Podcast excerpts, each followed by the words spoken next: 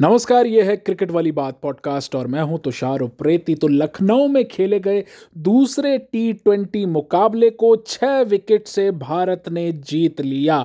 हालाँकि मैच बहुत ही ज़्यादा रोमांचक रहा और इस मुकाबले में अगर किसी का दबदबा रहा तो वो रहा फिरकी गेंदबाजों का।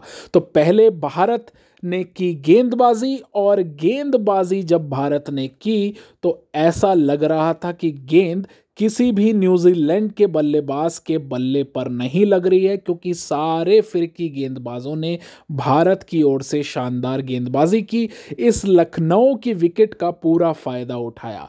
इसके एवज में जब भारतीय टीम खेलने आई अब दूसरी पारी में तो वहाँ भी नज़ारा कुछ ऐसा ही रहा। मैच जिसमें महज सामने वाली टीम ने निन्यानवे रन बनाए हों और आपको जीत के लिए सौ रन बनाने हों और वो बीसवें ओवर की सेकंड लास्ट डिलीवरी तक अगर मैच चल रहा है तो आप समझ सकते हैं तो इस पिच को खेलना कितना मुश्किल है। सूर्य कुमार यादव 26 रन और हार्दिक पांड्या 15 रन की बदौलत कहीं ना कहीं अंत में जाके भारत ने इस मैच को अंतिम ओवर में जीत लिया। हालाँकि बीच में अच्छी बल्लेबाजी की, सारे बल्लेबाजों ने डबल डिजिट पे आए, लेकिन न्यूजीलैंड ने भी पूरी तरह से अपने स्पिन गेंदबाजों के दम पे, जिसमें ब्रेसवेल सोडी, चैपमैन और यहाँ तक कि डफी जो गेंदबाजी कर रहे थे, सिर्फ़ एक ही शुरुआत में ऐसे गेंदबाज रहे